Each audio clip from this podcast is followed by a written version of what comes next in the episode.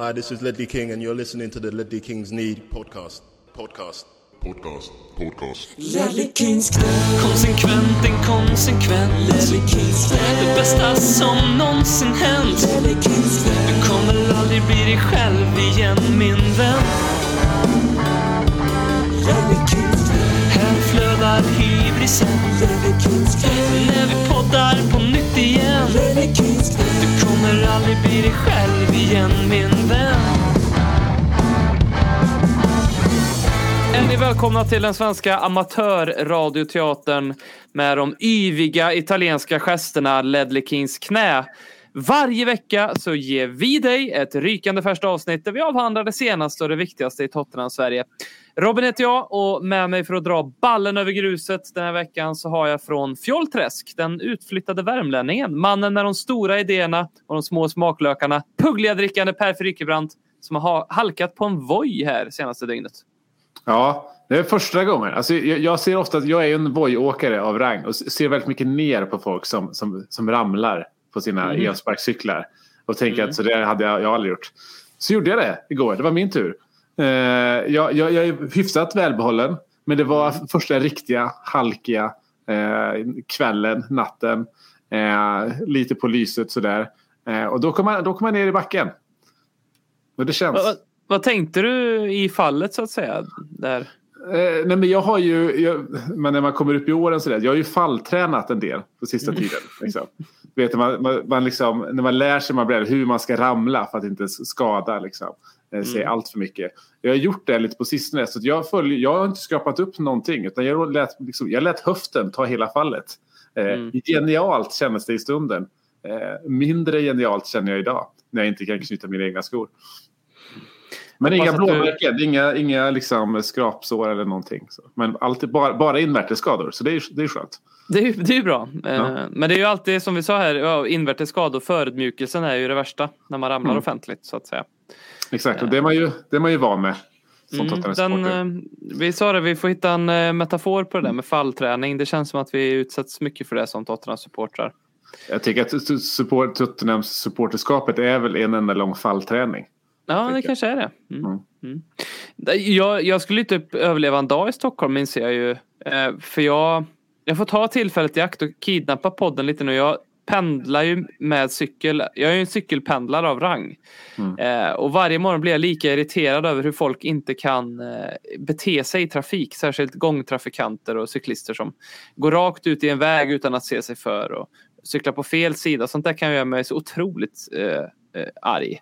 Eh, Så att jag tar och kidnappar podden med och, och, framför det här budskapet att alla ni människor Stay ahead of the game.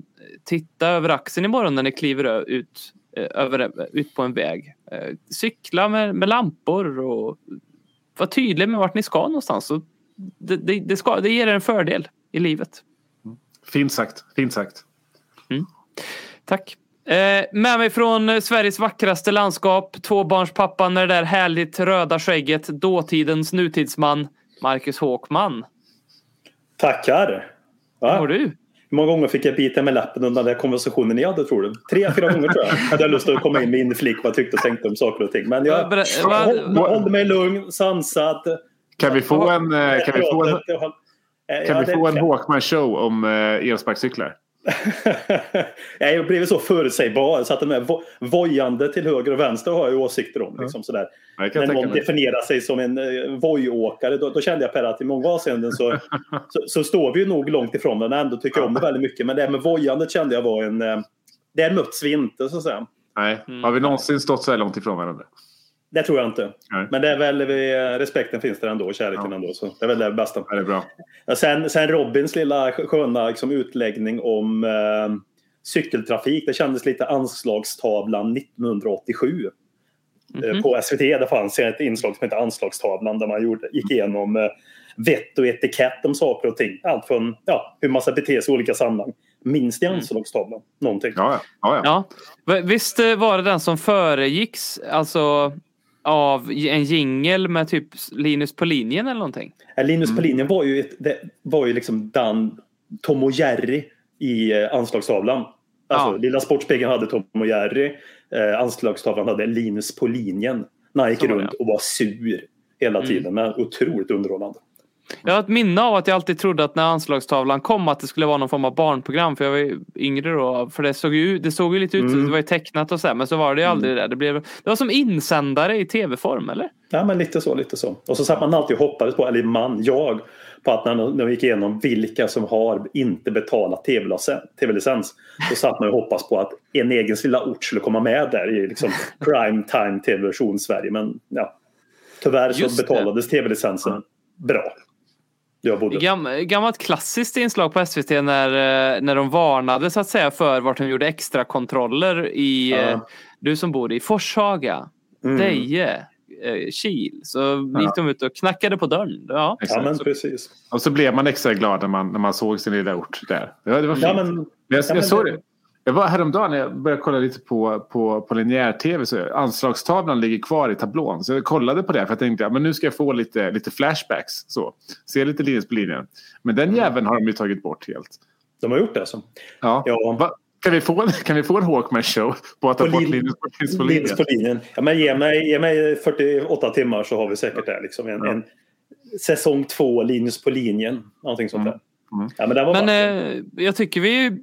Du flaggade här för innan vi tryckte på rec att du hade lite Håkman show uppslag här på något, något positivt och negativt och gräs det gröna på andra sidan. Och vi kan väl eh, vi kan väl bjuda upp dig på scen här nu.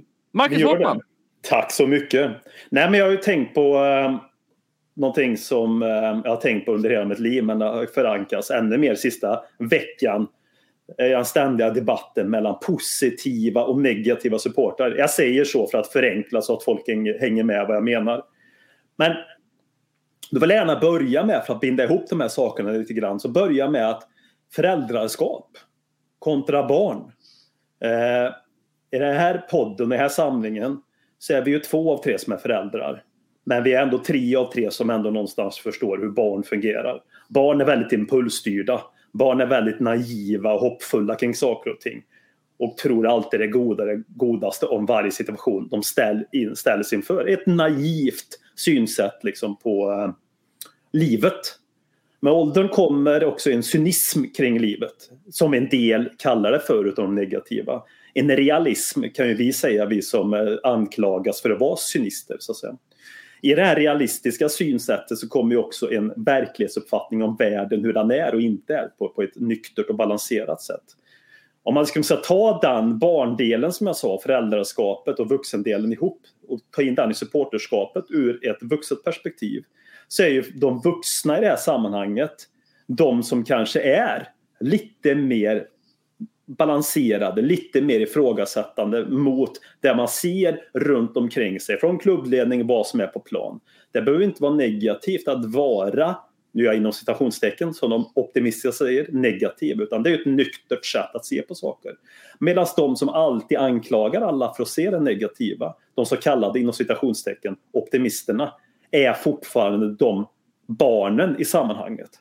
Så de som en gång i tiden är barnen som ställs inför ett hopp och hoppar oavsett vad som ställ, är nedanför backen är samma personer som fortfarande inför Tottenhamskapet, då, som jag säger när jag pratar Tottenham supportskap överlag, ser allting som positivt oavsett vad man har för bevis, fakta och vad man har gjort i dåtiden som säger motsatsen till att vänta här nu, se det här med lite mera realistiska ögon.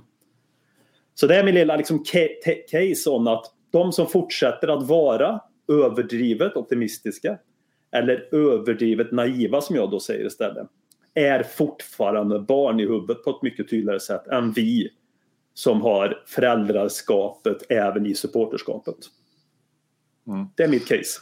Ja, men jag kan hålla med dig. Och det tenderar ofta så att också att de här äh, lite barnsliga supportrarna, om man får kalla det så, är kanske sådana som ja, men de var barn för ganska många år sedan. Är Mm. de som var längst, längst till barndomen, så att säga. Möjligt så.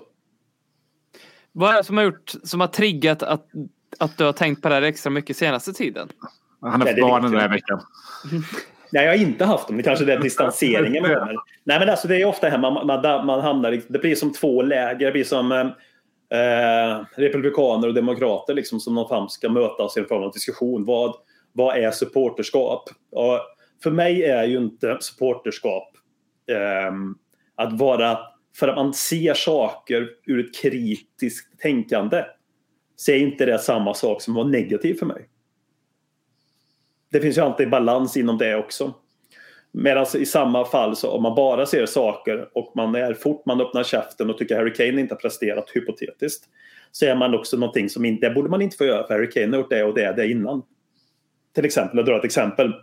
Mm. Och att det, det finns ingenting i, i vissa ögon som, som fort man har en kritiskt tänkande, då är man negativ. Man, är inte, man tänker inte på klubbens bästa. Man eh, är ingen supporter till klubben. Eh, man, eh, ja, man har inte de attribut, attributen som man borde ha för att klassificera sig som en riktig supporter enligt dem så att säga. Mm. Precis. Men det, det, det går ju lite åt båda håll också tänker jag. Det finns också det här liksom ensidigt negativa. Jag tänker till exempel matchen mot Leeds här i, här i söndags och det Mm. buades i halvlek. Eh, och det buades så fort vi gjorde en bakåtpass. Jag menar, buar, om man är glad att vi har tagit in Antonio Conte och buar åt ett, åt ett bakåtpass då vet man nog inte riktigt vem Antonio Conte är. För vi, det, alltså, vi kommer behöva vänja er med en hel del bakåtpass under Antonio Nej, Conte så, här är det ju. De här mynten kommer ju upp procentuellt åt båda hållen någonstans. Nu väljer jag att belysa den ena sidan framför den andra lite mer så att säga. För att få en sån bild av det. Samtidigt så kan man ju förstå, jag håller med dig där att folk som då buar och åker bakåtpass. Men det var ju inte den hela bilden. Det fanns ju folk som också gjorde åt andra hållet också. Eftersom jag menar, det sitter 60 000 på den där arenan. Att det buas på bakåtpass kanske inte bara kopplat till Conte. Det är ju också till viss okunskap säkert. Mm. Också en historiebeskrivning med två år, utav, två år utav totalt jävla tråkigt, eh, destruktivt, intetsägande fotbollsspel kopplat till ett ledande och ledningsskap utifrån Daniel Levy med Super League och allting som inte heller varit bra. Rekryteringar med tränare och allting som har varit.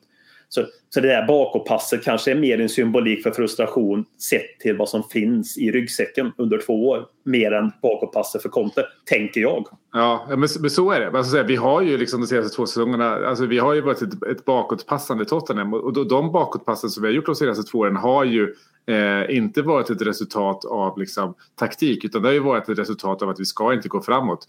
Under Conte är ju bakåtpassen en ganska viktig del i, i anfallet till exempel. Alltså det går ju taktiken ut på att vi med bakåtpass ska få dem att komma lite högre upp i pressen och så fort de, den liksom forwarden stöter direkt på Davis, stöter direkt på Dyer då, då, då, då spelar vi upp bollen till den som tidigare hade, eh, den spelaren hade markerat till exempel. Så, eh, så nu, nu, nu gick vi in här från Hawkman Show till liksom att gå in på, på eh, eh. Contes spel och bakåtpass. Eh, men eh, det är väl, eh, vi, vi kan väl eh, eh, dra ihop den säcken med att säga att eh, det ser i alla fall bättre ut framåt. Ja, och, och ehm, jag tycker att vi kan ändå öppna upp säcken igen bara prata lite kort om det här med buandet för att jag funderar på om det är så att buandet har blivit ett verktyg, redskap som helt plötsligt fler vet hur man använder. För att vi har haft de här två åren så att därför är det lättare att ta till sig det. Jag chattade med en kille som skrev ni borde snacka om det här i podden att blir det inte lite inflation i buandet? Har inte vi liksom som supportrar satt oss på en liten vansklig sits när vi buar i halvtid hemma mot Leeds. Förvisso ligger vi under men precis i början av vår nya era med en ny manager. Alltså, det snackas ju om att Nuno Espirito Santo fick kicken för att Danny Levy blev så chockad över buandet när Lucas Mora blev utbytt. Lyckligtvis så har ju eh, inte Conte provat det här med att byta ut Lucas Mora, eller det har han väl kanske gjort det. Men, eh, eh och, och då funderar jag lite grann på, snart kanske liksom in, vi har förverkat vår rätt att bua lite grann. Finns det något i det? Ja, men, men alltså verkligen. Men, alltså, för lite som du säger, alltså, det här äh, stämningen som var under United-matchen, det var ju som att det, det gav nytt liv till buandet för man förstår vilken makt det kan ha. Så. Eh, sen så har det ju, jag, jag tror Conte själv blev väldigt förvånad över buandet. Jag tycker man märkte det lite grann i, i eh, efter matchen-intervjun. Eh, när han, han sa det inte uttryckligen, för han skulle aldrig göra det liksom, första Premier League-matchen. så eh, Och liksom, gå, liksom, slå mot supportrarna så. Men, eh, men han bad ju liksom om den här eh, om lite, eh, lite tålamod vi kommer inte vinna varje match. Allt kommer inte se liksom hundraprocentigt ut. Och så. så jag tror att även han var lite förvånad. Eh, men, men publiken, alltså Tottenham-publiken är ju lite mer svårflörtad än, än andra. Eh, jag tror, jag tror till och med pratade om det i Viasat-studien också efter buandet direkt. Att säga, men är du Chelsea, men det räcker med att du vinner. Men Tottenham så måste du också spela, spela snyggt. Så, så att vi har nog lite extra högre krav. Eh, men vi borde nog inte ha det så, så som det har sett ut på sistone. Jag tror att de här två åren ligger i fatet. Oavsett om det är logiskt eller inte logiskt mot Conte. Jag kan ju också tycka att det inte är logiskt att, att Conte ska inte bära hundhuvudet för de här två åren som, har sett ut, som de har sett ut. Det är en ny era som börjar. Det är ny, nya förutsättningar som är och eh, en ny tränare som måste också få tid att bygga upp någonting. Men jag tror att det är det som också spelar roll. Ja. ehm, i att det buas så tidigt. Det är inte mot Conte det buas nu tänker jag att det gör. Utan Nej, det är nej. nog mer mot spelarna. Liksom, ehm, tydligt. Så jag tror att det spelar roll. Liksom, att det, vi, har, inte- vi mår inte bra riktigt i supporterhjärtat än. Och vi eh, har väl mycket frustration. När man har mycket frustration så är det ju inte alltid att man agerar logiskt, så att säga, rent mänskligt. Utan då pyser det ut på ett ologiskt sätt. Och det är väl det som det gör då. Att man Ja. ologisk sett till 45 minuter hemma mot Leeds. Det, Ja. det gör inte skott på mål. Det såg inte bra ut. Och så börjar folk bua. Det är väl mer. Det är väl mer, alltså den, Ja, alltså, man förstår ju frustrationen. Jag var, också, ja, jag var också ganska sugen på att bua just där och då. Så jag förstår Mm. ju verkligen att det, så här, under två år har det bara liksom gått från sämre till sämre hela tiden. Vi har inte sett någon förbättring. Även fast vi, vi borde ha gjort det. För vi har investerat eh, liksom 400 miljoner pund i den där truppen och bara blivit sämre på två år. Inte sett någon, någon ljusning. Och så kommer vi där till den här matchen där vi känner att det här, här, här vänder det. Här ska vi få en 3-0. Det är ett liksom, ganska kraftigt decimerat lead. Så vi får se eh, vad vad det i alla fall verkade vara som en ganska liksom, hopplös första halvlek. Nu, var det nog inte det egentligen. Eh, men då, man förstår ju frustrationen. Helt klart. jag, jag älskar hur vi går ifrån körschemat totalt där och bara kör på något helt nytt. Men jag vill bara säga att jag, ty- jag vill bara fortsätta och gå ifrån körschemat lite grann här och sabotera. Nej, men, jag- jag tycker också att det är... Vad fan skulle jag säga nu? Nu blir det ju väldigt dålig podd här. Vad sa du? Du pratade om att man går Så ifrån... går det när man går ifrån körschemat. Ja, det gör väl det. Det gör väl det. Karmat på hög nivå någonstans. Ja, ja, Ja. jag sitter här och njuter. Ja, men det ska du göra. Det ska du göra. Ja. Det ska du göra. Det jag, Jag, jag kommer av mig. Jag kommer Ja. av mig. Ah, tillbaka till körschemat då. ja, tillbaks till körschemat. Långa poddar, långa poddar, långa poddar om Spurs. Pochettino. Lukas har skickat... ehm, kommer känslorna för Pochettino förändras om slash när han hamnar i Manchester United? Ja, absolut. Alltså, jag kommer ju behöva lära mig hata den karln. Eh, vilket jag inte är på något sätt redo att göra. Men jag måste lära mig att göra det. För det, kommer, det går ju såklart inte att tycka om någon medan som är i United. Det, det kommer, jag vet inte riktigt hur jag ska göra det. Men det är klart att man, man kan inte ha några känslor kvar då. Är det så? Vad säger du Ja. Nej, jag håller inte med till fullo. Nu är det en podd där vi inte håller med varandra helt plötsligt. Mm. Nej, men alltså, nej, inte till fullo. Jag, ehm, det går bara inte att stänga av. Det, jag, jag har aldrig känt någon antagonism mot United direkt i mitt liv. Sådär större. Det har aldrig Nej. funnits för mig. Så Det det är varit- det det bygger på till viss del. Att han går till United, Manchester United. Ja, okej. Då hade han gått till Chelsea Arsenal. Ja, men då pratar vi andra grejer. Liksom. Då är det Mm. andra förutsättningar och andra reaktioner från min sida sett. Jag tror Jo. att hans kärlek till Tottenham, jag bara säger det, hans kärlek till Tottenham som han har förklarat i en, intervju för inte så länge sedan, hur snacket gick i somras, men jag är helt övertygad om, hade han blivit släppt av PSG så hade vi haft Pochettino som tränare här och nu. Jag tror hans känslor för Tottenham är genuina, men just nu finns det ingen möjlighet att komma till oss. Mm. Det är därför jag tycker som jag tycker. Nej, nej, jag håller helt med. Alltså, jag tror att Pochettino hade han fått välja. Han hade gått tillbaka till oss. Eh, och, och, och jag, jag, säger, jag säger det för att jag, jag, jag, vill, jag tror inte att jag klarar av att hata honom. Det är, det, det, det är det som är grejen. Men, men jag måste ju lära mig själv att Mm. göra det. För jag kan ju inte sitta där och sympatisera med United-tränare. För det här är ett lag som vi ska komma före. Liksom. Det, det, jag, måste, jag, måste, jag tror inte att jag klarar det, men jag måste lära mig själv att hata honom. På något sätt. Är han rätt fit för United då? Alltså både ja och nej. Alltså jag tror ju Eh, det är ju lättare att- för dem att värva in en tränare som klarar av att hantera det material de har än att värva in någon form av liksom långsiktig projekttränare som ska bygga upp det där laget och liksom hitta tillbaka till någon form av liksom identitet. Eh, det, det de behöver är de som klarar av att hantera de här stora namnen, eh, kan gå in och visa upp resultat direkt, som har liksom, eh, med en gång eh, förtroendet i, i omklädningsrummet. Jag tror inte att Pochettino har det i ett United. Han, han har det i ett Tottenham. Han hade definitivt haft om han hade kommit till ett Arsenal också för den delen. Men jag mm. tror inte riktigt att han har det i, eh, i United. Jag tror att Zidane, jag tror verkligen att eh, Zidane är deras konte. De måste gå all in på honom.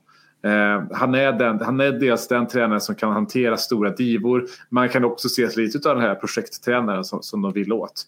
Eh, jag, jag, tror det hade varit bäst för, för deras, eh, deras trupp så som den ser ut idag. Men jag tror inte att de tänker så. Jag tror att de tänker Pochettino. Eh, Ferguson verkar vara väldigt inne på Pochettino. Eh, de verkar alla, alltså de har haft den där förkärleken för dem ända sedan han lämnade oss. Och, ja, lite dessförinnan också. Så jag tror tyvärr att det är dit det barkar. Vi kommer ihåg när Sir Alex och Pochettino var ute och käkade middag tillsammans i London under tiden Pochettino tränade Spurs. Fy fan vad obehagligt det var. Då trodde man att nu det var väl ungefär, om jag minns det rätt, så var det väl ungefär när det började vackla för Mourinho i United eller om det var till och med ännu tidigare. Men um, då, det mådde man ju inte bra av, men det slätade han över och erkände att ja, vi varit ute och käkat lunch, men det var bara för att jag ville ha lite inspiration från Sir Alex. Eh, mm. Men det kan man väl vem som helst räkna ut att det var Sir Alex sätt att sondera lite grann ifall han var rätt man eventuellt någon gång fram i tiden här för, för United och, eh, och sådär. Eh, jag stör mig lite på, många, jag har sett många United-fans reagera på Pochettino. Mm. Dels så reagerar de ju som, som många andra tränare eller som många andra fans att aha, han har inte vunnit någonting. Mm. Eh, nej, och sen så är det så att eh, de också reagerar med Eh, men han, eh, han, han, han, jag hade trott på honom mer om han hade lyckats tra, ta Tottenhams trupp lite, lite längre. Det var ju liksom det han gjorde. Att, alltså, säga, hans kvitto på Tottenham var att han drog den långt över den gräns eller den ribba eller den målsättning som klubben själva hade satt när de anställde honom som tränare in the first place. Eh, mm. Så, och sen så gjorde han ju som du säger Håkman en liten intervju här nyligen som är intressant att då var han, då var han väldigt tillbakablickande och sentimental över Tottenham-åren. Och jag vet inte om det på något sätt är ett, ett, ett, att göra lite damage control. Är man lite cynisk så, så kan man ju läsa in i att han eh, kanske inser själv att han hamnar i United och han vill inte helt förstöra relationer och banden till Tottenham-supportrarna. Så att han vill, han vill helt enkelt klappa oss om ryggen lite, stryka oss medhårs för att han kanske själv inte har gett upp tanken att träna oss någon gång framöver. Nej, jag, jag hoppas det. Nej, men det känns ju som att den kärleken, för jag kallar för kärlek, är genuin ifrån honom kontra oss som klubb och oss som fans. För att det vi kände till honom, det var ju kärlek.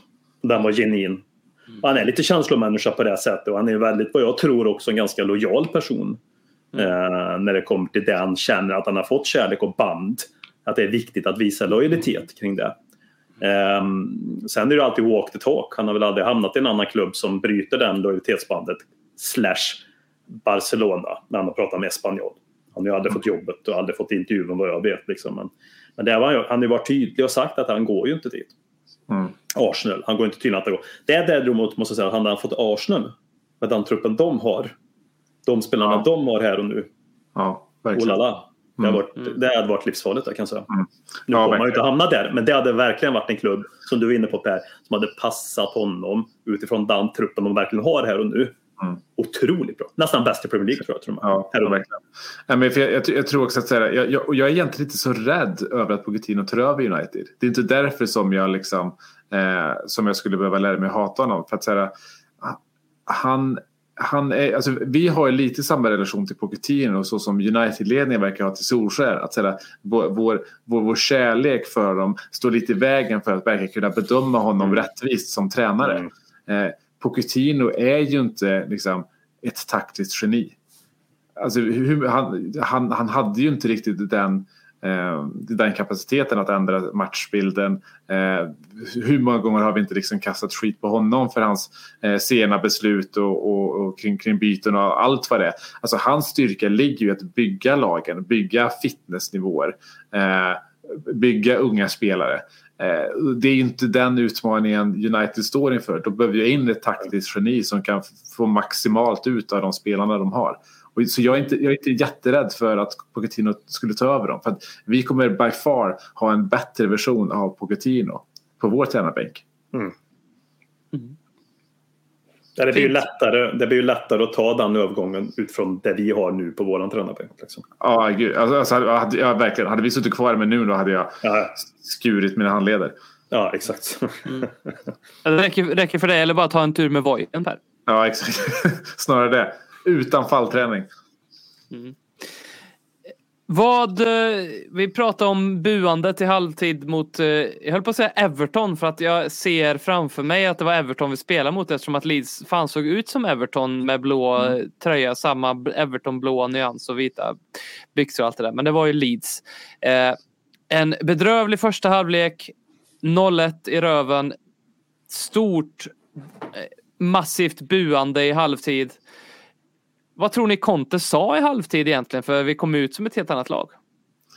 Ja, men jag tror att det finns en liten liksom, felaktig bild av den där första halvleken. För att jag, jag, liksom, jag kände själv att det här, det här är liksom bedrövligt. Det, det här är gamla Nuno-Tottenham.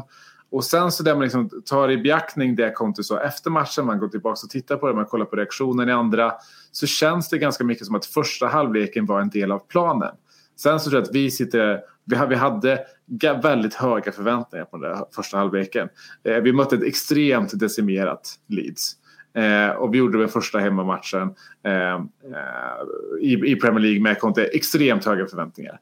Men att möta Leeds där och då, det är en ganska dålig matchup för oss. För att, mm. Tar man Contes spelsystem som bygger väldigt mycket på automation. Våra spelare har inte riktigt lärt sig det. Det kommer vara ganska förvirrat ute på planen. Den värsta motståndaren att möta då är ju ett Bielsa Leeds med otroligt hög press. Så vi får liksom spelarna att verka ännu mer förvirrande än vad de redan är. Så och går man utifrån vad Conte sa, det verkar verkligen som att så här, eh, han litar inte riktigt på spelarnas fitnessnivåer ännu, vilket är helt rätt. Vi har ju inte haft fokus på fitness i den här truppen sedan Pochettino försvann. Och det, det, finns väldigt mycket kvar att jobba på där. Eh, att, att ta bort ketchup är ett litet steg på vägen. Eh, men där verkar det på riktigt som att säga, taktiken var att ligga väldigt lågt under första halvleken. Trötta ut, eh, trötta ut Leeds.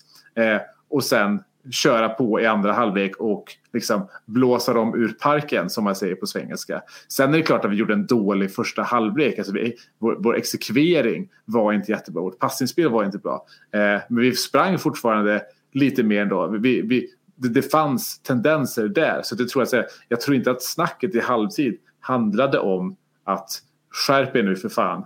Det här är professionell fotboll. Jag tror snacket i halvtid handlade om att säga okej, okay, nu sätter vi på knappen. Eh, och det var ju väldigt mycket det som, som, som Conte eh, pratade om efteråt också. Att säga, nu går vi över till mannan. Nu ska vi spela ut Leeds på Leeds sätt. Och vi kommer orka mer än vad de eh, kommer orka. För att vi har låtit dem springa runt eh, i en, i en, eh, i en halvlek här. Eh, sen är ju den andra halvleken är ju fantastisk på ganska många sätt och vis. Eh, det tror jag är exakt den typen av fotboll som, som Conte vill spela. Det ser väldigt lovande ut eh, inför, inför kommande matcherna. För det tror jag är det riktiga Tottenham nu. Eh, sen så tror jag att första halvleken, vi kommer få se mycket sånt framåt också. Speciellt mot väldigt liksom, intensiva, högt pressande lag. Eh, tills dess att vi faktiskt har fitnessnivåerna nog för att spela kontofotboll i 90 minuter. Mm. Mm. Och sen spelar ju liksom Leeds väldigt specifik fotboll just med sitt man-man. Det är inte varje lag i Premier mm. League som spelar som de gör. Det är väldigt få, det är få lag i Europa som spelar som de gör också. Um, så det är ett annorlunda lag att möta och Conte kanske inte så van att möta den fotbollen heller förutom när han mött Gasperini och Atalanta liksom ett par gånger. Jag vet inte vad statistiken är för inte mot mm. Atalanta då heller vill jag bara säga. Uh, jag såg inte första halvlek. Jag såg andra halvlek när jag kom hem. Jag såg annan fotboll på ett fruset Stora Valla samtidigt. Så jag kom mm, hem när, när, matchen var slut. Så jag, jag, jag valde aktivt att skita sig i första halvlek rent sagt eftersom jag kom till känna att det var totalt jävla värdelöst. Så jag kan inte plåga igenom det där. Jag såg andra halvlek. Med vetskap att första halvlek inte var bra. Bara så att säga noll skott på mål. Leeds dominerade. Leeds hade välförtjänt. Jag såg höjdpunkterna mest bara vad, vad, som, vad, som, vad de skapade och vi inte skapade alls. Liksom. Ja, andra halvlek. Som du säger. Som Per sa, du kanske kommer komma till Robin. Det, vi sätter ju tonen på ett helt annat sätt. Varför sätter vi tonen? Nej, ingen aning. Men vi sätter tonen. Går vi över och kör, vi ska vinna på ett sätt. Det är mycket möjligt som Per säger, men vi sätter tonen på ett annat sätt. Eh, på ett annat karaktär. Om det är så enkelt att man liksom steppar upp i sig själv och ska vinna sin duell i matchen. Så att säga. Men någonting jag reflekterar över, eh, bortsett från det på en individuell basis, när det kommer till spelare och även räkna med Nunos tid i Tottenham och räkna med hela säsongen som har varit. Eh, och ge mig gärna mothugg om jag har fel. Det är att, att när en viss spelare när vi, en viss spelare klickar, får spelet att se bra ut på mittfältet, så ser vi bättre ut. Och det kan ju inte vara lösningen på hela säsongen på det namn jag ska säga. Det är ingenting vi kan bygga spelet på. Men många gånger har det sett ut så än så länge. i år. Det är Lukas Mora.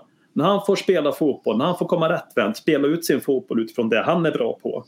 Och även lyckas med några passningar som inte är hans normspel så att säga. Att göra ut och ha det här assistspelet i sig. Bryta, bryta linjer med sin, med sin känsliga högerfot. Men när han får komma rättvänd och, och vara svårstoppad så mm. drar, drar han också isär lag utifrån att de måste komma emot och Han drar ofta sin gubbe. Absolut mm. inget, sätt att, inget, absolut inget spelsätt att bygga en offensiv på. Det tyckte inte jag någonstans. Men det ändå var en faktor som spelade roll i att vi vände andra halvleken. Och har varit en faktor när vi spelar bra mot City och varit en faktor när vi gjort andra bra matcher, tycker jag. Mm. Ja, men det, alltså det är väldigt förrädiskt att försöka bedöma Lukas Moura. För han är både vår bästa och vår sämsta spelare samtidigt. Alltså han är vår bästa spelare i det att han, han är den enda som lyckas bryta de där linjerna. Men han är också vår absolut sämsta spelare i det att säga, han, han var tror jag, en stor bidragande orsak till varför det såg ut ganska mycket så som det, det, det gjorde i eh, i, i första halvlek. För att Lukas Mora är ju en sån som han tappar ju possession hela tiden. Och mm.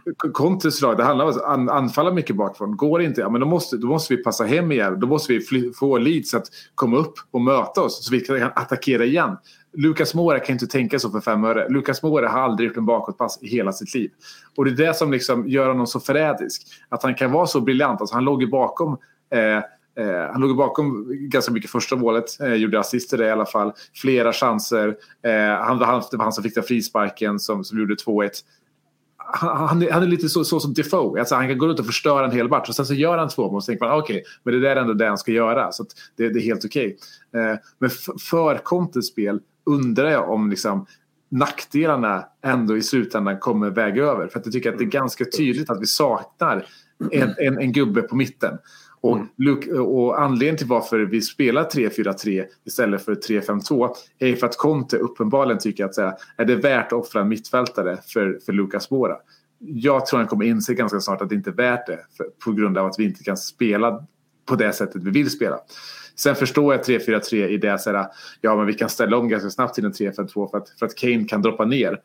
Men det är inte så han vill använda Kane det, det, det, är inte så Kane har använts. Så att säga, jag tror inte att den där 3-4-3 är så, så mobil som, som Conte vill att den ska, ska vara. Speciellt inte med, med Lucas Moura. Så det, jag hoppas att vi kommer gå över till en 3-5-2 för att det, det är 3-5-2 som vi har en trupp för idag.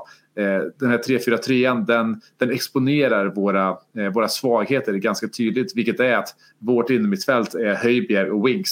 Det är, liksom, det, det, är vårt, det, det är vår allra största svaghet. Och den exponeras väldigt väl i en 3-4-3. Så att, eh, hoppas att vi även där liksom börjar eh, börjar kanske utvärdera Lucas Mora korrekt och faktiskt, faktiskt ta in en extra gubbe på mittfältet. För det är det vi behöver.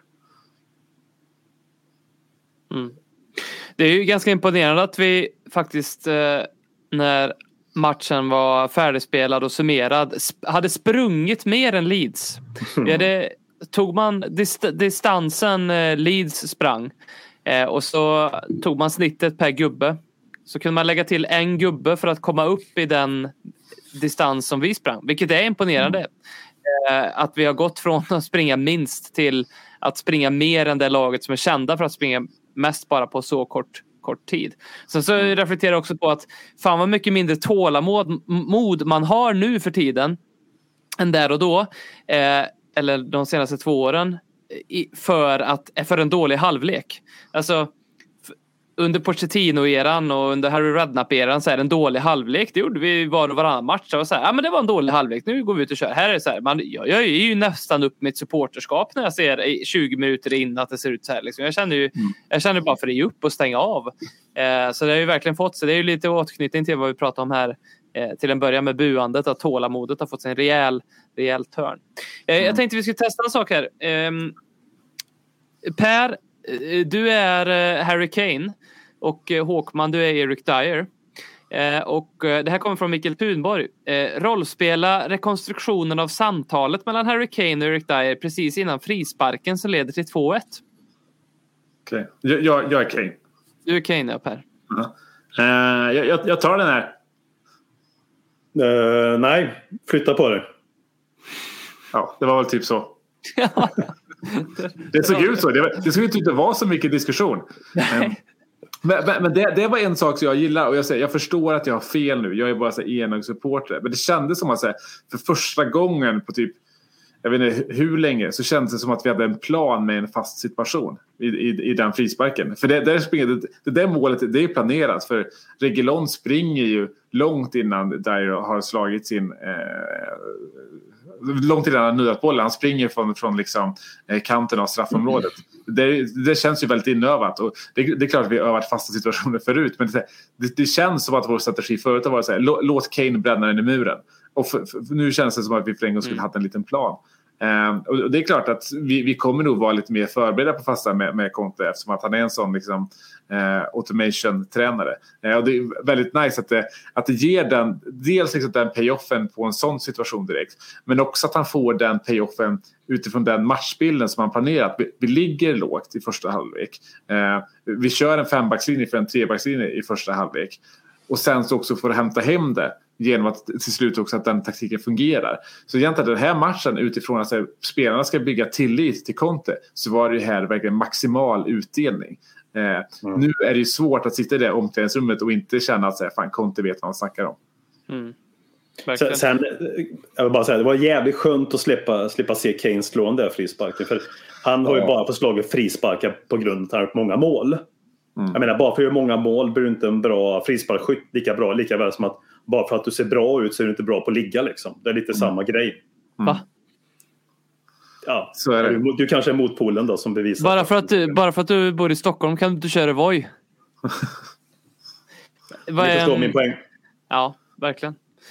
Ehm, nu tappade jag bort mig. Det gjorde du också förut Håkman. Uh, åter Mm. till... Uh, Men det är för att jag vet skrattar ju inte. Nej, nej, det gör du inte. Du är en mycket finare människa. Nu vänder du på på en så här nästan... Ja, Ba, bara, inte finare. bara- är definitivt inte finare människa tror jag. Men en, en, en, en grej jag måste bara, bara, bara, bara ko- komma in på här. Fan, fan vad kul det var att se Cessignon spela fotboll igen. Ja. Honom har man glömt bort. Och visst, han, såg, han såg stor ut. Alltså inte nödvändigtvis superbitig men så här, senast jag såg honom på en fotbollsplan såg han ut att blåsa bort. Eh, Mm. Nu såg han ju stor ut. Mm. Och, och är, är det någon, alltså jag tycker att Reguilon, jag tycker att vi verkligen har fått till ytterbackspelet under Conte och jag tycker att Reguilon gjorde visserligen en ganska dålig första halvlek, speciellt med det liksom, miss, alltså att han inte drar den där passningen till en fristående Emerson eh, som hela arenan liksom vände sig mot honom. Kanske mycket därifrån buandet kom. Jag, sig. jag, jag tänker på Sessignons nu blivna kroppsstorlek kanske gör med att vi har fått Juventus gamla fysioterapeut. Juventus gamla labb. Vi kanske Mm. helt enkelt är mini-Juve här nu med allt, eh, ja, allt vad det innebär liksom, fysiskt. Ja, men gärna, Det gärna det. Alltså det som är konstigt, det som jag tycker är konstigt i, i den moderna fotbollen är ju att det är så få fystränare. Alltså man tänker, man tänker att det ska vara ganska många men, eh, men, men, men Conte är ju känd för att han har så många fystränare. Ja, hur många har han då? Äh, två, tre. Mhm. Liksom. Det, det, det, det krävs, alltså det är sjukt att på den nivån krävs det så lite för att ändå få imagen som liksom, den stora fystränarmanagern. Ja, alltså liksom för Jag har, ju, jag har ju fler personliga tränare än vad Tottenham har. fler gymkort. Ja, Större ambition om att förbättra mig själv. Nej, men exakt. det är ju inte bra för bilden av om fotbollsspelare vill, vill behålla en bild av att man är fysiska monster och vältränade så är ju det här ketchup-gaten, det är inte en bra grej liksom att så här, nej vi har blivit lite feta för att vi har ätit ketchup. Alltså det låter ju som liksom ett korpengäng liksom. Eh, alltså, och hur mycket bättre, det här är en helt ärlig fråga hoppas någon kan svara på den av våra lyssnare. Så här, men hur mycket bättre fysik har en professionell fotbollsspelare än, säg, ta en, ta en genomsnittlig Svensson som pendlar till jobbet och lyckas eh, köra på en eh, ja, gång och trafikant, medtrafikant då och då. Men en, en vanlig värmländsk kan vi säga, tre, typ runt 30-årig kille som cyklar varje dag och springer lite på helgen och sådär och har något nyårslöfte som varar en och en halv månad. Hur mycket bättre kondition och fysik har de egentligen än en sån? Inte mycket, tror jag. Jag- Nej.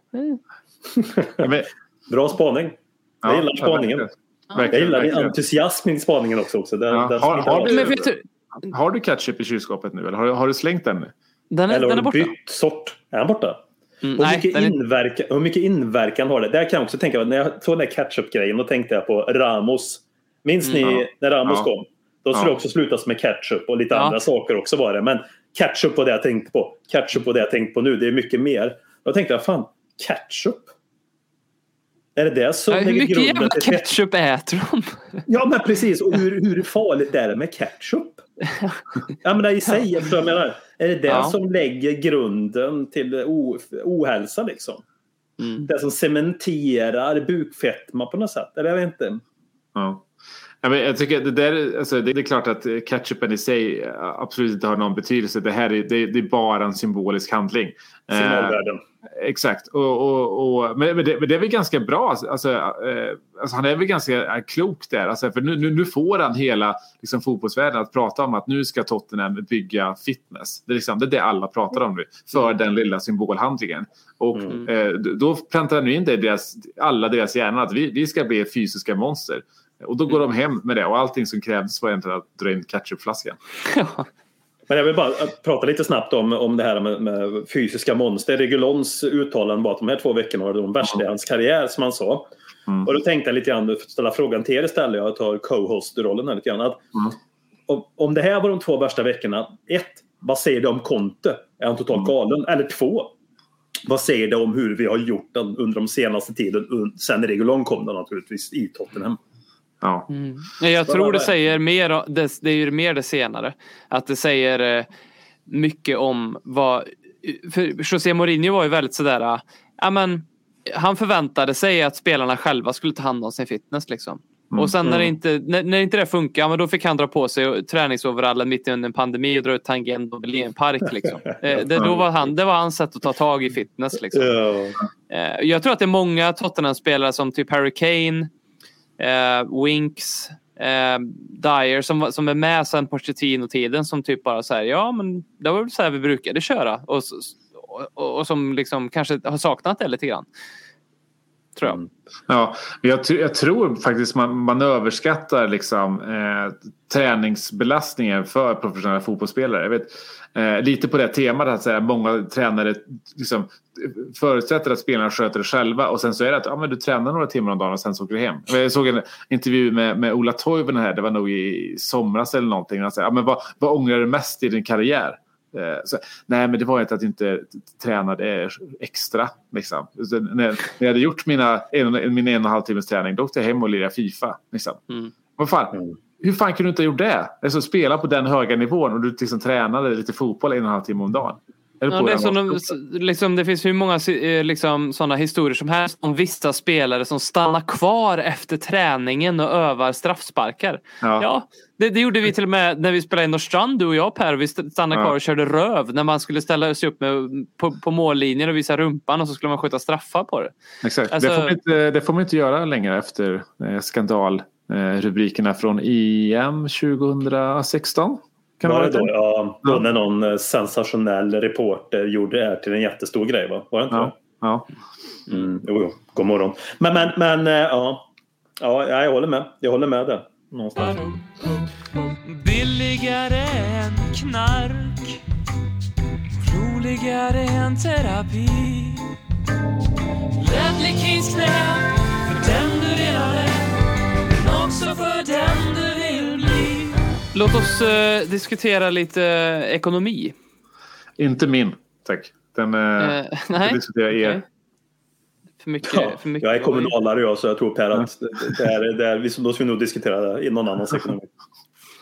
Det finns ingenting som är så prioriterat i min budget som att köpa en ny eh, ringklocka när den går sönder till cykeln. Eh, bara säga det. Det är Mm. min take på ekonomi. Det är väldigt mycket villaägare Ehm. över dig. Jag är också villaägare. Men när du, när du cyklar, pratar om ringklocka. Mm. Löper lite. Ja, men det är fint. Det är fint. Vad är din nästa investering i villan då, Håkman? Min nästa investering. Ja. Ja, det är väl någonting går sönder. Bergvärmepumpen går sönder igen för tredje vintern idag så jag får lägga ut 8000 på den korrigeringen. Det brukar vara någon sån här rolig hän- händelse. November, december, januari. Så jag bara sitter där och väntar. Ja. Och så när det händer slår upp med händerna. Ja, ja. Ringer till rörmokaren när jag är i Forshaga. Säger ja, när det har hänt. Jag kommer. Mm. Så ja, vet jag inte om han durar upp mig på träbänken eller inte när han säger att det här och det här bör bytas. Realist. Vad sa du? Du Ja, är ja, ju realist. Mm. Vad vackert, vad vackert. Tack.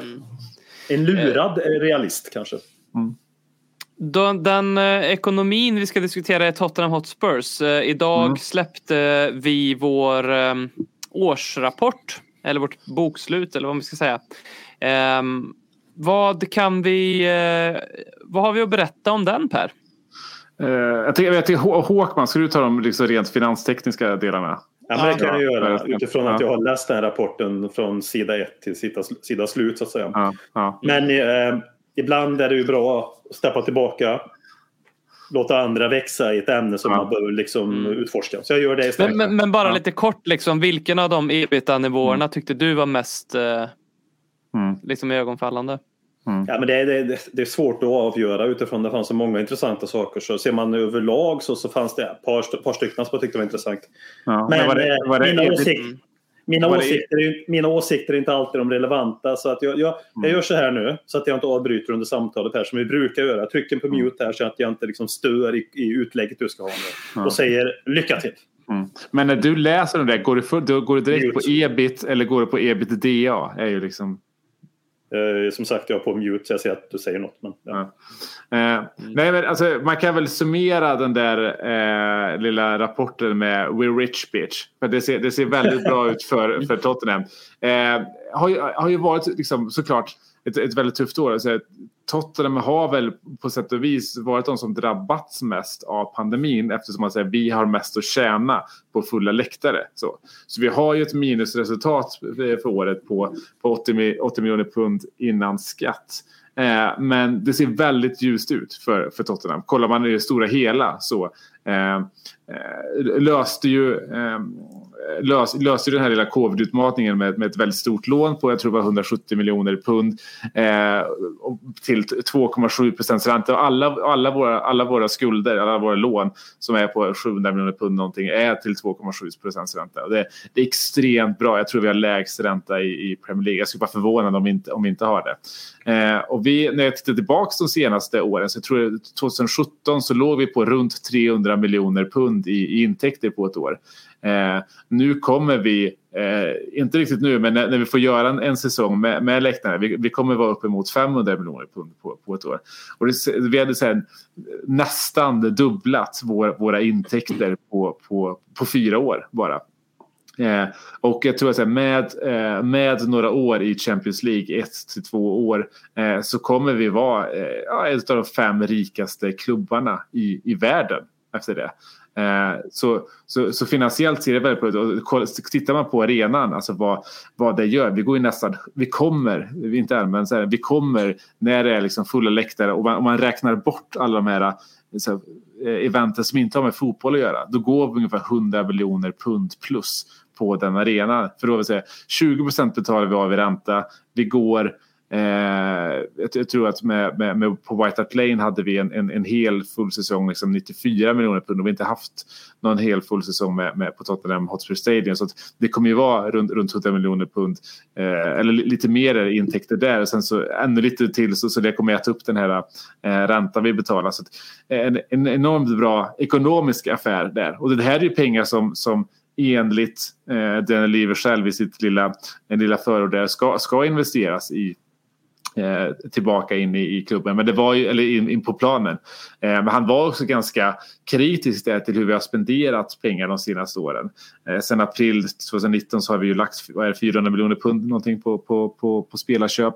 Och han var ju, han var ju ganska öppen med att säga vi, må, vi, vi måste rekrytera bättre. Och det är ganska tydligt nu att de, de rekryteringar vi gjort i Paratici och Conte, ja, men det är för att få max, kunna maximera investeringarna vi gör i, i spelartruppen. Så. Och vi är ju de som utifrån ett FFP-perspektiv eh, kan investera allra mest i truppen också. Och Eh, man ser liksom Financial Fair Play hela tiden som någonting som ligger väldigt långt bort för liksom alla klubbar som inte är liksom City eller PSG. Men ta Everton till exempel nu. De, de, de kan inte värva längre. De måste, de måste sälja för mer än vad, de, vad de tar in. Så mycket har deras satsning kostat dem. Eh, Aston Villa likadant. Jag tror West Ham eh, ligger ganska pyrt till också. Och det säger ganska mycket om hur, liksom, eh, hur välskött vår klubb är. För nu kommer vi börja liksom skörda frukterna utav de här investeringarna som vi har gjort. Vi pratade ju i tio år om att säga, den här arenan kommer inte att eh, påverka våra, våra spelarköp. Det gjorde den. Men det påverkar inte nu. Det gjorde det då. Att vi la undan 50-60 miljoner varje säsong och, och, eh, och, och, och, nu är det så att nu har jag, allt som allt kostar den här nya arenan och, och lite träningsanläggning så ungefär 1,2-1,3 eh, miljarder pund. Alltså halva det har vi redan betalat med, med, med egna medel. Eh, resten är i lån som är en extremt låg ränta till och vi går plus på den där redan. Alltså, vi, är, vi, är, eh, vi kommer kunna investera i speltruppen. Vi har världens bästa tränare. Vi har kanske världens bästa sportchef. Det ser jäkligt bra ut om man kollar på, på siffrorna. Vad framförallt som slår när man läser rapporten är väl eh, som det alltid tjatas om men som man får se svart på vitt vilken skillnad det är att vara i Europa League jämfört med Champions League. Ja, verkligen. Det, är liksom, det, det handlar om, eh, vad, vad, vad, var det exakt, kan det ha varit ungefär 260 miljoner kronor gör vi på att vara i Europa League i snitt ungefär. Mm. Och så mm. gör man minst det dubbla på att vara i Champions League och då hade vi liksom en dålig Champions League-säsong då. Precis, eh. ja, men det, säger, det säger ganska mycket man tappar på att inte vara i Champions League men det säger också ganska mycket hur viktigt det är att vara kvar i Europa. Även om det är Conference mm. eller Europa League. Eh, så det är inte liksom platser vi ska, vi ska kasta bort för att vi inte, vill vara med i, för att inte vi kan vara med i Champions League. Utan de är väldigt viktiga också. Jag menar, det, även om det liksom halverar intäkterna för varje steg ner i Europa, liksom, hierarkin du, du tar. Så. Mm. Missade vi någon av de eh, nettoavskrivningarna som du hade tittat på lite när du kollade på den ackumulerade forecasten där Håkman? Eh, liksom, det var ett tag sedan jag tittade på Tottenham. Jag skummade igenom lite snabbt. Jag är mer inne på att kolla över West Ham, Aston Villa här nu. Som ni var inne på dem där med, med Financial mm. Fair Play. Mm. Det är ett ämne som jag brinner för när det kommer till uh, sporten fotboll. Jag pratar om räntor och uh, ja, maximering av det. Att vi, det, vi har väl vunnit en ny titel tänkte jag här när du la ut texten. Kanske vi borde ha en t-shirt på. Ja. Vi har lägst ränta i Premier League. ja, det, ja. Jag, jag vet inte vad men vi borde nog fan ha det. Det är värt att kolla upp kanske och göra en mm. grej av det. Mm. Vi har väl störst skulder i Premier League också? Jo, men eh, ja, och det är ju också imponerande också att vi har lägst ränta. För det brukar ju inte vara två paralleller som hänger ihop. Mm. Mer skulder och högre ränta. Det brukar inte vara så. Mm. Ja, och vi har brutit trenden. Ja, exakt så. Mm. Daniel Levy är ett geni, eller hur Håkman? Ja, när det kommer till ekonomi så är han ett geni. Mm. Mm. Ja, det har vi alltid sagt. Nej, men jag, jag, jag, är, jag är ju... Men det är lite coolt. Jag, jag, är ett, jag är ett Livy-fan. Och den här rapporten är bra för Livy-fans. För mig är det en gåta hur man kan vara ett Livy-fan överlag efter Financial Fair, eller efter det här Europa Super League. Liksom. Men, men, men jag måste ju bara säga att det är intressant också att han går och är kritisk hur vi har spenderat våra pengar sedan 2019. Nämnde han också då att han är en stor orsak till det som vi har köpt sen kopplat till tränare. Han var väl ändå mycket sportchef inom citationstecken känns det som. 2,7 procent Håkman. Det är allt jag vill säga till det. 2,7 procent. alltså han var lite försvarande. Som han kan, han kan vara ibland. Eh, så, så kan man läsa lite mellan raderna när man läser det han lägger ut. I, mm. Bland annat så tryckte han ju lite på att eh, vi har investerat i spelartruppen. Och, och, tog upp den summan 400 miljoner pund eller vad det var nu. Som vi har liksom spenderat. Eh, för att liksom mota det där mot att vi inte eh, investerar i truppen. Och han har ju delvis rätt. Problemet är bara att han har köpt skit för det. Kom det fram då? Ja, men det, det gjorde det. Det roliga, också att han, det vore, roliga var också att han jämförde från och med april 2019. Ja, eh, Liv, kan du berätta vad som hände de tre fönstren innan dess?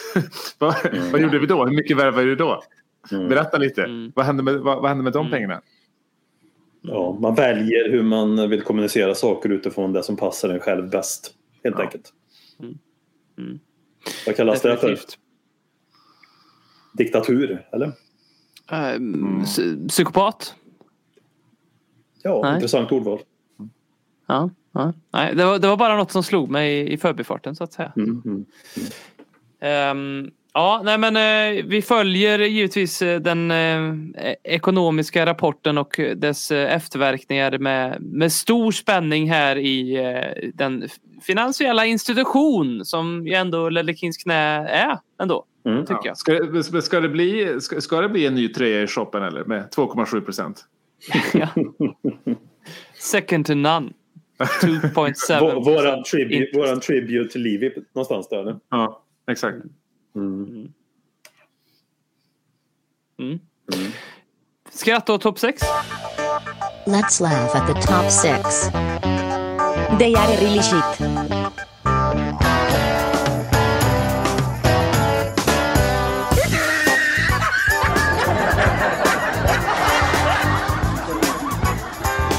Vad har vi eh, att skratta åt den här veckan?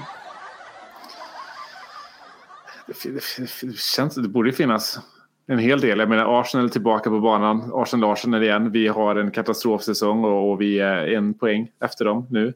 Eh, eh, vi, vi är- två poäng före, före United. Men jag skulle vilja eh, kanske knyta an lite till eh, Ole Gunnar Solskjärs eh, farväl-video. Eh, vad, vad, vad, vad, vad, tycker, vad tycker ni om den? Jag, jag har alltid tyckt att han är... Alltså jag har insett det nu i efterhand. Eh, det pratas så mycket om att Jörgen Klopp är Premier Leagues största posör. Och han är där uppe. Arteta har jag också börjat tycka är en posör. Men den största posören av dem alla är ju för fan Ole Gunnar Solskjär. Mm. Vilken otrolig posör. Han sitter där i soffan och blir intervjuad och det, det skriker inombords. Åh, folk kommer tycka att jag är sån skön, härlig norr, norrman-gutt här nu. Tack vare detta. Exakt. Men det sjuka är att han, han börjar inte gråta av att säga, blicka tillbaka till minnen och allt som United har betytt för honom. Han börjar gråta för att, för att Michael Carrick sett över. Det är då han börjar gråta. liksom. Ja. Eh, Men jag kan väl tycka att så här, för- för det jag tycker med den videon är att säga det där har jag aldrig någonsin sett förut. En, liksom, hejdå och sen så dagen efter också. Och jag kan väl egentligen tycka att säga det är väl ganska rimligt att, att göra den typen av grejer. Speciellt om man vill visa upp liksom, en bra liksom, image utåt. Så. Eh, men eftersom att det inte har gjorts någon gång förut så måste man också vara medveten om vad det sänder för signaler. Jag tycker att göra den videon, det blir väldigt tydligt att Manchester Uniteds ledning har inte utvärderat eh, Ole Gunnar på liksom sportsliga grunder utan det har bara varit en fråga om liksom, eh, eh ja, men den här kärleksförklaringen. Det, det har bara liksom varit det sentimentala hela tiden som de har utvärderat honom utifrån. Eh, för, för, för hade han liksom haft en rättvis sportslig bedömning eh, man hade inte gjort en sån Alltså, då hade man inte känt att vi behöver göra en speciell liksom, farväl-video. Alltså, för då vet man att det satt så jäkla långt inne i dem att sparka honom. Att de väntade alldeles för länge. Det är det de säger med den videon. Att vi väntade alldeles för länge med att göra det här för att det var alldeles för svårt av sentimentala skäl. Eh, och eh, det visar ju för att det, det, det är inte ledningen som sparkar, det är tränaren. Så, så problemet kommer ju kvarstå. Och nu kommer också Ed Woodward, han skulle, han skulle lämnat vid årsskiftet egentligen. Nu har ni sagt att han ska stanna kvar längre för att rädda upp den här soppan. Så det här är ju, det här är, det här, det här är mumma. Det här är mumma. Alltså, Ja, det fin, finns det någon mer Ed Woodwardig sak än att skapa en egen jävla mess och sen säga jag stannar kvar längre för, för, för att städa upp det här? Är det det mest Ed Woodward någonsin? Eller när det här blir det här. Nu har de ju en interim för att leta. De har en interim på interimmen någonstans nu med Carrick. Ja, inte en ja, interim exakt. utan en Ja. interim på interimmen. Tänk att det här som blir interim nu då istället lyckas igen och göra någon form av Solskär vår. Mm. Det går bra. Man på något mirakulöst sätt slår man ut något eh, bra lag, Champions League, som de gjorde med PSG. Med stolp in liksom. Mm. Steve Bruce står där. Mer mätt och glad än någonsin. Det, alltså, det, det, tror jag inte det, blir Bruce. Men han har varit tydlig med att han vill ha jobbet. Ja, men det, det, är, det är så intressant att det faktiskt skrivs om det. Alltså bara, Ja. en, sån, bara en sån sak gör mig överlycklig. Eh, sen så tror jag egentligen det mest logiska som interimlösning, för de, de måste ju, om, jag, jag, tycker, så, jag tycker de ska gå all in på, på Zidane och liksom bara genom liksom hela kungariket. Eh, men, men gör, gör de inte det så är ju liksom en, interim, en interim den enda lösningen. Eh, och fan vet om det finns någon bättre än Wayne Rooney. För jag tycker att det arbetet han har gjort i, i Derby överträffar ju by far det Ja, som. Ole Gunnar gjorde i Molde. Eh, och, och, och de flesta är inne på att vi vill ha något liksom, eh, familjärt ansikte igen så att säga. Jag, jag, jag tror att Wayne Rooney hade fan varit deras bästa lösning just nu. Jag, jag tror inte det kommer bli det heller. Eh, men Sa du precis att Wayne Rooney har ett familjärt ansikte? Skulle jag vilja... jo, men i, i det att han har ett ansikte som bara en mamma kan älska. Exakt. Ja. Vem sa Arne Hegerfors om? Det är ju väldigt gammal. Jag Ja. förstår, men man kan ju ha snappat upp detta på något sätt. Jag måste... Arne Hegerfors sa så Ja. när han kommenterade ishockey. Exakt. Han har bara ett ansikte som en mamma kan älsa. älska. Det var Så väl någon av de här eh, ryss-sovjet... eh, Mycket imponerande Robin. Mycket imponerande. eh, Jag gissar på att det var Makarov. Nej, men du är inne på Lari, femma. Lario, Larionov. Då är det en kvar. Anfallet. Ah, det är den jag inte kan. Krutov. Krutov. Ja. Krutov ja. Mm. Så Han- sa han har- Hegerfors. Eh, han, han har ju ett gammalt eh, Gascoigne-citat också som är om inte Gascoigne hade klippt tånaglarna i morse så hade han ätat. den, var inte, den var inte Då jättebra. kan ju Paul Scholes, då kan ju kanske Paul Scholes klippa tånaglarna åt dem. Han är ju bra på att klippa tånaglar. Ja. Ja. Han, sa, Ja. han, han, han sa ju också en gång eh, om, om Ibrahim Ba. Eh, en explosiv mittfältare som är matchens bästa anfallare hittills. han är ju... Han har ju Det är någonting. som... ehm, vad heter Och- han? och- och- Hockeymål... och- Och, och eh, Sverige spelar med 4-3-3 trots att Stefan Schwarz är utvisad. Ja, det Det är bra. ja, det är bra. Eh, vad heter han um, gamla hockeymålvakten Söder, Tommy Söderström? Som är Tom Söderström. Söderberg. Ja. Söderström ja, kanske. Ho- hockeymålvakt nu alltså. Ja. Eh, som sa när han hade eh, gjort sin sista match i New York Islanders tror jag att det var. Eh, det, det här minns jag bara för att det var från den tiden jag sa det på hockeykortet. Så. Men Han, eh, när han kom tillbaka till Sverige och de frågade hur var sista matchen nu så ja, men det var hur mäktigt som helst. De, de stod och skrek så här Tommy, Tommy, Tommy fast på engelska då. F- fantastiskt Ja, ja. Skillnaden är... vänta, jag fattar inte. Nej, men det här, blir- det här blir väldigt kul också om man förklarar det här skämtet. Men att, han, han Ja. sa ju att eh, de skrek Tommy, Tommy, Tommy fast på engelska. Ja, nu, okej. jag, trodde, jag, trodde, okej, nu, jag, jag, trodde att det var att det betyder någonting. Så när man säger äl, äh, älska på ett knä Ah. på engelska. Typ en sån grej. ja, nu är jag tvungen att testa tyst för mig själv. kan ju alla lyssnare göra. Ehm, men i Arsenal vill jag skratta åt också när vi ändå är på den här Mm. punkten. För att ehm, vi har ju fått mycket hån från eh, deras håll har jag sett för att uh, Conte gjorde sin Conte-grej genom att fira en seger väldigt så, så som inte vi är bekväma med eller som inte vi är vana vid kan vi väl säga. Men man rycks ju med av det, det gör man ju även om man tycker att ja, ja, okej då. Man ser ju vad man försöker göra. Man, alltså, man ser till och med att spelarna tycker att det är obekvämt. Eh, Steven Bergwijn och, och Matt Doherty, de ser ut som två liksom deprimerade själar som behövs låsas in i, i, i jämförelse med Conte där. Eh, och vi får mycket skit från Arsenal-fans för att ja, ni firar en, en 2-1-seger, det är allt ni har. Så, här, ja, fast, fast ni firar ju liksom 2-2 mot Crystal Palace på det där sättet. Så att jag tror liksom Mm. era käftar är inte, är inte rätt i det här. Eh, ni- Den väger ingenting. Eh, Alexander Lacazette firar sådär när han pangar in en redu- reducering hemma mot Watford. 1-3, 88 minuten. Då firar han sådär. Vilka är det som Mm. egentligen kan någonting om att fira? Mm. Ja, men de, de har ju På- firat mest av, av alla de senaste åren och, och vunnit, vunnit minst. Eh, så det säger ganska mycket om dem. Men, men fan vad härligt det var att se Conte på sidan. För han, han bar ju laget framåt de, de sista tio minuterna. Och jag menar, det där hade ju en sån som nu, han har inte gjort det där hela sitt liv. Alltså, så mycket, alltså, det, var, det var verkligen som att Conte lyfte hela arenan. Och man såg liksom, det var så underbart att se hur vi liksom försvarade på offensiv planhalva de sista tio minuterna. Det, det pressspelet vi hade där. Eh, och man såg han, bara, han dirigerar dem från liksom fem meter bort. Bara, eh, Mora, nu springer du hit. Och han sprang dit. Och sen så kom, kom eh, Sanchez direkt efter. De vann tillbaka bollen. Han, liksom, han radiostyrde dem i allting. Och hela arenan var liksom med honom. Det var, eh, fan, de två senaste hemmamatcherna vi har haft. Jag har nog aldrig haft så mycket känslor investerade i Tottenham på så jäkla länge. Eh, och det är liksom, det är kontoeffekten. Ja, jag älskar att han har den, eh, den stilen. För det är också trovärdigt i hur han är. Ja. Hur han har varit och han är som tränare. Det är, liksom, det är så han är. Det är han. Vad har vi mer för någon i Europa som jobbar lite mer på det där akt- superaktiva sättet? Diego Simeone. Jag på Mm. Madrid. Har vi någon mer? Mm. Ja, men det är några stycken och de är trovärdiga i det. Det speglar också av hur de är och hur de är som tränare och personer. Jag tycker det är skitbra. Jätte, jättebra. Det finns ingen negativ att fira en 2-1-seger. Det gör väl vi också, firar en 2-1-seger. Mm. Ja, och det bygger en tro på det. Eh, och det, han Ja. behöver få den effekten, lite som du var inne på förut Per. Han behöver få den här effekten nu att spelarna känner att okej, det, det blir bra. Vi vinner matchen när vi gör som Mm. Conte säger.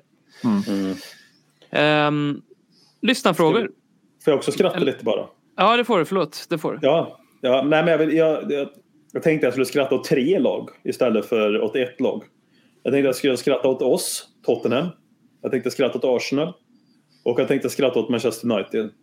Och vad är då anledningen varför jag väljer att skratta åt de här tre utav de här så kallade topp 6-lagen i grunden som vi nämner vi ska skratta åt? Det är för att det är så enkelt. Vilka är det som ligger fyra? West Ham United. Att det finns tre av de här topp 6-lagen som har tillåtit sig själva att bli passerade utav detta West Ham United med denna dinosaurien David Moyes. Med otroligt begränsad tränaregenskaper. Men har gjort det bra West Ham. Att de här tre klubbarna med de investeringarna och de resurserna och de förutsättningarna är baserade av detta. Ja, dassgäng rent ut sagt. Från spelare till tränare till arena till ledning är någonting att skratta åt åt alla tre samtidigt. Mm.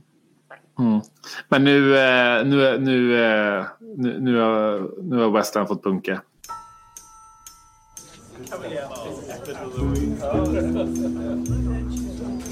But I want to say one thing. I want you to listen to me. I'm going to say this again. I did not have sexual relations with that woman. Och jag kunde på rak arm konstatera en direkt lögn.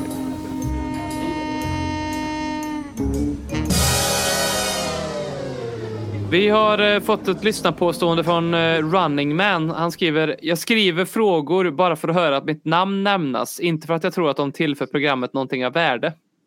Mm, ja, sant. Självinsikt. Ja. Ja, men jag skulle ändå säga att det inte stämmer för jag tycker jag måste ändå säga det att jag det tycker att att Running Man bruk... ja, okej. Har det att göra med att han brukar ge mycket beröm? ja, det var det jag tänkte ta upp. Att jag tycker att han brukar komma med väldigt mycket värdefulla eh, grejer. Eh, running Man. Eh, älskade Running Man. Eh, vi har fått den här från eh, Från ett konto på Twitter som heter Chelsea88 som undrar vi Visst är det problematiskt med JID-debatten? Eh, ja, absolut. För nu, nu har ju eh, ledningen i Tottenham, eller klubben Tottenham, återigen gått ut och gjort den här eh, enkätundersökningen som det känns att de gör varenda år kring så här, vad, vad är fansens eh, inställning till användning av y-ordet JID? Eh, och jag, jag kan ju säga så jag eh, har ju absolut ingen relation till liksom, JID som ord. Och jag förstår att det är ett eh, super... Eh, liksom, väldigt mångbottnad fråga som jag absolut inte är liksom tillräckligt inläst på. Men jag kan ju tycka att om man hela tiden försöker åtgärda det här från klubbens sida på liksom ett finkänsligt sätt. Jag kan, jag kan ju egentligen tycka att så här, ja, men, gå ut och säga så här, vi, vi, vi står inte bakom det här uttrycket. Det. Vi uppmanar att sluta använda det. För alltså, det är uppenbarligen det de vill åstadkomma när de gör den här enkätundersökningen år efter år. Eh, sen har jag liksom inga, jag, jag, jag har verkligen inga, inga synpunkter kring det, för jag har liksom så svårt att sätta mig in i liksom själva ordets betydelse och liksom historia och, och allt sånt där. Och det har aldrig någonsin riktigt betytt någonting i mitt supporterskap heller. Liksom. Eh, så jag, jag, jag kan väl önska lite tydlighet från klubben i alla fall. Sen så fattar jag att det inte är så enkelt heller. För det är klart att går du ut och säger en sån sak, ja, då kommer du få väldigt mycket av sina egna supportrar emot sig. Men jag hade önskat den tydligheten i alla fall. Mm. Jag, jag, jag sitter och skäms lite för att jag vet att det finns ett avsnitt, ett av de första vi spelade in.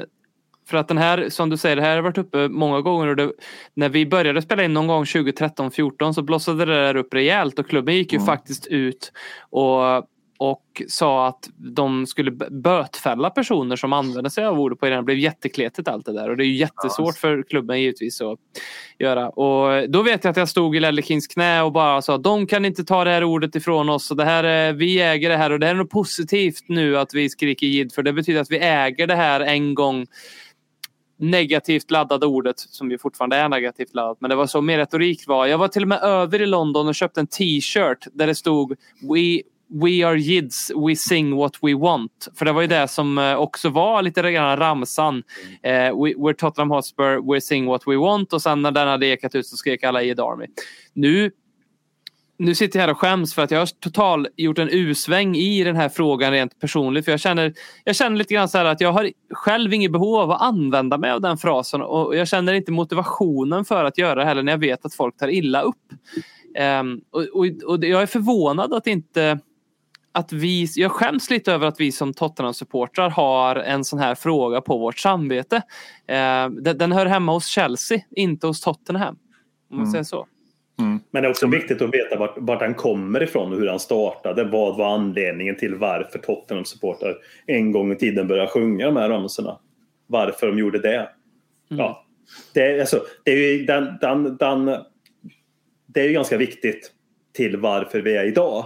För att förstå hur det började. Att det var en motstånd mot typ konton som Chelsea 88 och sånt där. Som på 70-talet sjöng om Auschwitz, gjorde gaskammarljud, sjöng judiska sånger för att det alltid funnits en koppling med Tottenham och judar. Och det då var en reaktion mot de ramsorna. Så det startade någonstans i det syftet. Liksom. Den är ju ganska viktig att ta med här oavsett vad man tycker om sjungandet här och nu. Mm. Så var det ingenting som bara skapat, skapades ur Tottenham-supporterskap från ingenstans. Nej, verkligen. Nej, nej precis. Och sen så kan man ju liksom också fråga sig, alltså, ja, men åker vi över liksom, som har noll koppling till, till, till den religionen eller till den historien och ska så skandera Judarmi. Det, är så, det, det, det blir så mångborat. Det, det, alltså, jag avundas ju inte klubben som behöver hantera den här frågan. Eh, det, det gör jag inte. Och, men, och den är Eh, den, liksom, den är problematisk åt båda håll. Dels att båda använder det men sen att, att inte använda det. Sen det kan också sända väldigt fel signaler som precis som Håkman snackade om. Det handlar om att eh, det handlar om en motreaktion till liksom, eh, den här eh, Chelsea-West Ham-rörelsen som finns runt om i världen. Eh, Och Leeds var väl väldigt aktiva på den tiden i alla fall. Ja. Exakt. Eh, och de hade ju inför, de hade i sin- deras förra hemmamatch hade de ett stort, stort, stort nummer i sitt, sitt matchprogram om, om antisemitism inför deras möte med oss, vilket ja, säger ju en hel del. Mm. Ja, precis. Jag tycker ju att det blir lite konstigt när vi man sätter på tvn och eh, det är dags för avspark och innan avsparken så går alla spelare ner på knä och det gör vi på något sätt för att som ett litet eko av Black Lives Matter-rörelsen för att visa på jämlikhet och, och så. Eh, och sen så går, drar matchen igång och det första som händer är att liksom, då börjar man skrika Jiddo, Jiddo på arenan. Det blir liksom en liten krock där som är den säger ganska mycket om vad dumma i huvudet vi människor är i stort. Eh, faktiskt.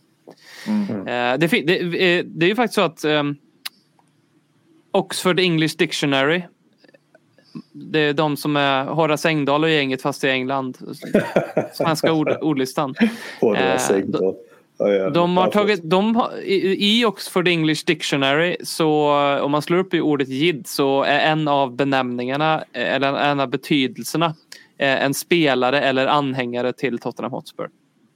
Så att eh, det har, det har ju, det är ju inte bara, Det har satt sig. det är inte bara, det har satt sig. Det har det. Mm. Kan vi ta med tar vi- sedan i podden om det här kanske? Horace, Horace, Horace, vad tycker du om jid egentligen? Mm. Ja. Ja. Så är det. Eh, Wilmer undrar, och det här undrar jag också. Eh, vad kommer hända med Brian Schill? Oj, bra fråga. Det, det, det är väldigt svårt att se honom i, i en kontouppställning. Jag, jag, jag tror att han skulle kunna spela liksom front tvåan i en 5-3 eller i 3-5-2 eventuellt. Eh, och alternativt om vi hade en ännu lite mer utpräglad tia i en sån. Eh, eh, mer än att vara liksom en, sån här, Ndombele eller tia.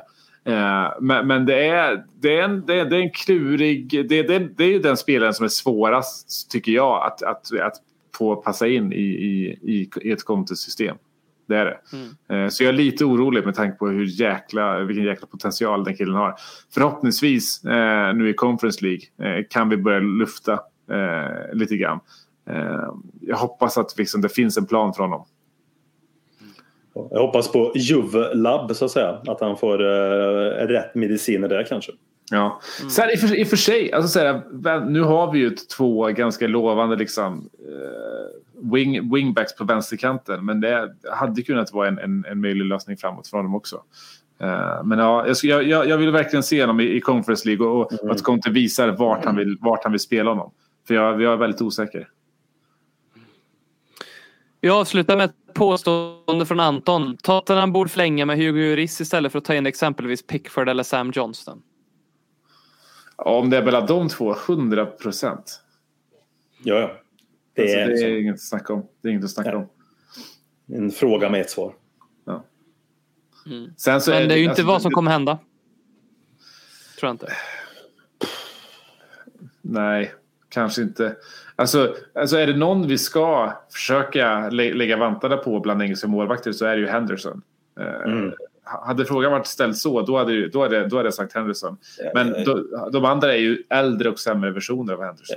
Jag väljer till och med hellre Nick Pope i Burnley som jag tycker är helt okej. Om man ska prata ja. om engelska målvakter. Ja, fan, Jordan Pickford, måtten till provocerande utseende den killen har alltså. Mm. Ja? Sämre än Krutov. Ja, ja, han bara Sämre än Rooney. Alltså man har det provocerande utseende som Jamie Wardy har också. Liksom. Man, blir, man blir irriterad när man ser dem liksom, på något sätt. Mm. Lite råttlikt. Ja, men Ibiza-britt som härjar och beter sig som ett as-utseende liksom. Mm. Vi eh, värvade ju nyligen en eh, målvaktscoach från Roma som eh, är lite av en fantommålvaktscoach. Eh, mm. Mannen som har gjort Allison till den han är. Och mm. eh, Wojciech uttalade sig att eh, under den korta tiden jag var och jobbade med honom i Roma så lärde jag mig mer om all tid som jag hade haft dessförinnan. Det säger en hel del. Ja, det är kanske lovande för Whiteman då.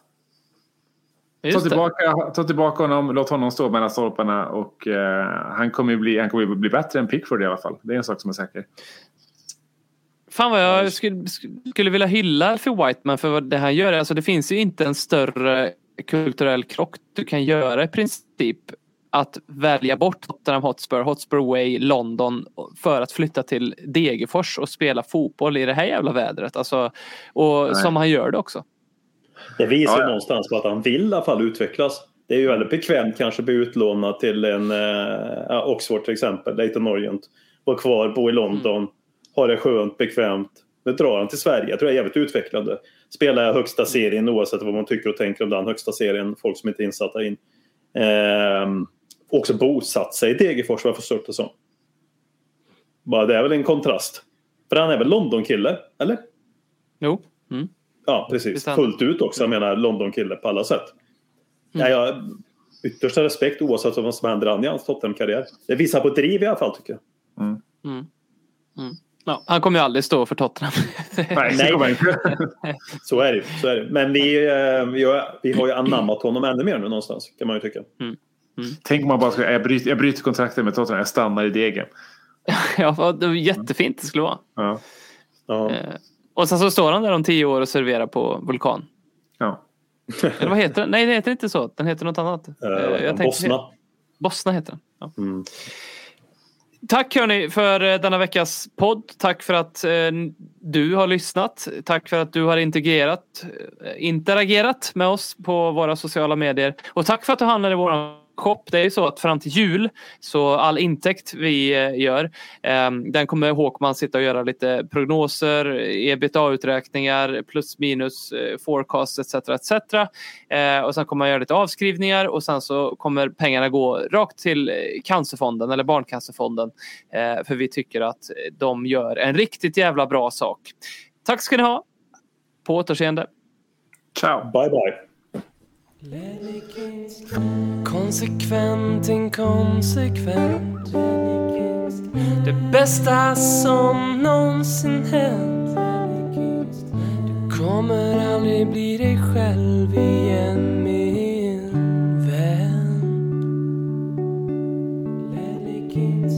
Här flödar hybrisen. När vi poddar på nytt igen kommer aldrig bli dig själv igen min